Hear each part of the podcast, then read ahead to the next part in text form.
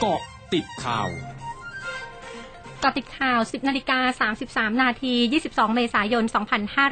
2565 ผลเอกประวิตยวงสุวรรณรองนายกรัฐมนตรีในฐานะหัวหน้าพักพลังประชารัฐกล่าวถึงการเดินทางไปพักผ่อนที่ต่างประเทศช่วงสงกรานต์และหาหมอเพื่อตรวจสุขภาพว่า ไม่มีอะไรแจ่มใสขึ้น แข็งแรง พร้อมทำงานต่อไป โดยระบุไม่ได้เดินทางไปประเทศอังกฤษ พร้อมยืนยันไม่ได้พบกับนายทักษิณชินวัตรอดีตนายกรัฐมนตรี และไม่มีเรื่องให้ต้องไปพบกับนายทักษิณ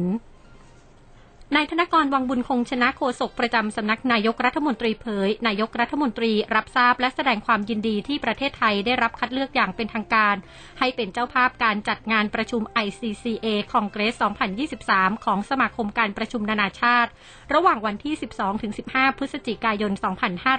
2566 พร้อมขอบคุณหน่วยงานที่เกี่ยวข้องในการร่วมผลักดันประเทศไทยสู่การเป็นส่วนหนึ่งในเวทีประชาคมโลกได้อีกครั้ง โดยกำชับถึงการเตรียมความพร้อมการจัดประชุมในทุกมิติเพื่อแสดงศักยภาพกลุ่มอุตสาหกรรมไม้ไทยอย่างมีประสิทธิภาพ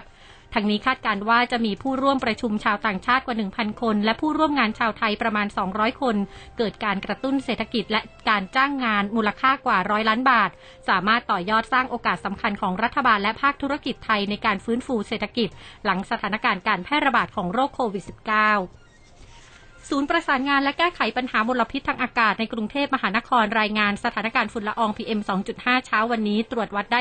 15-42 ไมโครกรัมต่อลูกบาศก์เมตร ส่วนใหญ่อยู่ในระดับคุณภาพอากาศดีมาก พบว่าไม่เกินมาตรฐานทุกพื้นที่ที่มีการตรวจวัด ช่วงนี้ไปเกาะติดเลือกตั้งผู้ว่ากทมค่ะ m c o t เจาะลึกเลือกตั้งผู้ว่ากทม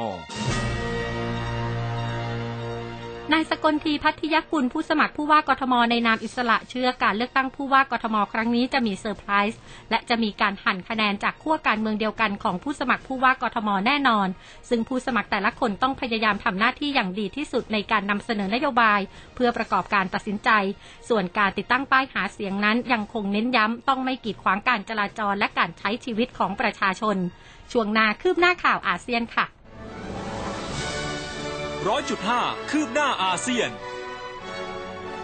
รัฐบาลญี่ปุ่นปรับเพิ่มการประเมินเศรษฐกิจของประเทศเป็นครั้งแรกในรอบ 4 เดือนวันนี้ จากการฟื้นตัวของการบริโภคภาคเอกชน หลังจากผลกระทบจากการระบาดของเชื้อไวรัสโควิด -19 ลดลง โดยการฟื้นตัวทางเศรษฐกิจของญี่ปุ่นได้แรงหนุนจากการใช้จ่ายเงินเพิ่มขึ้น ทั้งการเดินทางและการรับประทานอาหารนอกบ้าน อย่างไรก็ตามสำนักคณะรัฐมนตรีญี่ปุ่นเตือนว่ายังคงมีความเสี่ยงขาลงระยะสั้น จากผลพวงของราคาวัตถุดิบที่เพิ่มสูงขึ้น ภาวะผันผวนในตลาดเงิน และภาวะชะงักงันด้านอุปทานท่ามกลางสงครามในยูเครน ขณะเดียวกันรัฐบาลควรใส่ใจต่อสถานการณ์ระบาดของเชื้อไวรัสโควิด -19 สำนักควบคุมและป้องกันโรคของเกาหลีใต้เผยวันนี้มีผู้ติดเชื้อไวรัสโควิด -19 รายใหม่ 81,058 ราย ซึ่งเป็นผู้ติดเชื้อที่มาจากต่างประเทศ 15 ราย และเป็นวันที่ 2 ต่อเนื่องที่จำนวนผู้ติดเชื้อรายใหม่ไม่ถึง 100,000 ราย เสียชีวิตเพิ่ม 206 รายทำให้มีผู้เสียชีวิตทั้งหมด 21,873 ราย และติดเชื้อสะสมมากกว่า 16 750,000 ราย ทั้งหมดคือเกาะติดข่าวในช่วงนี้ภัยดัญญางานสถินรายงานค่ะ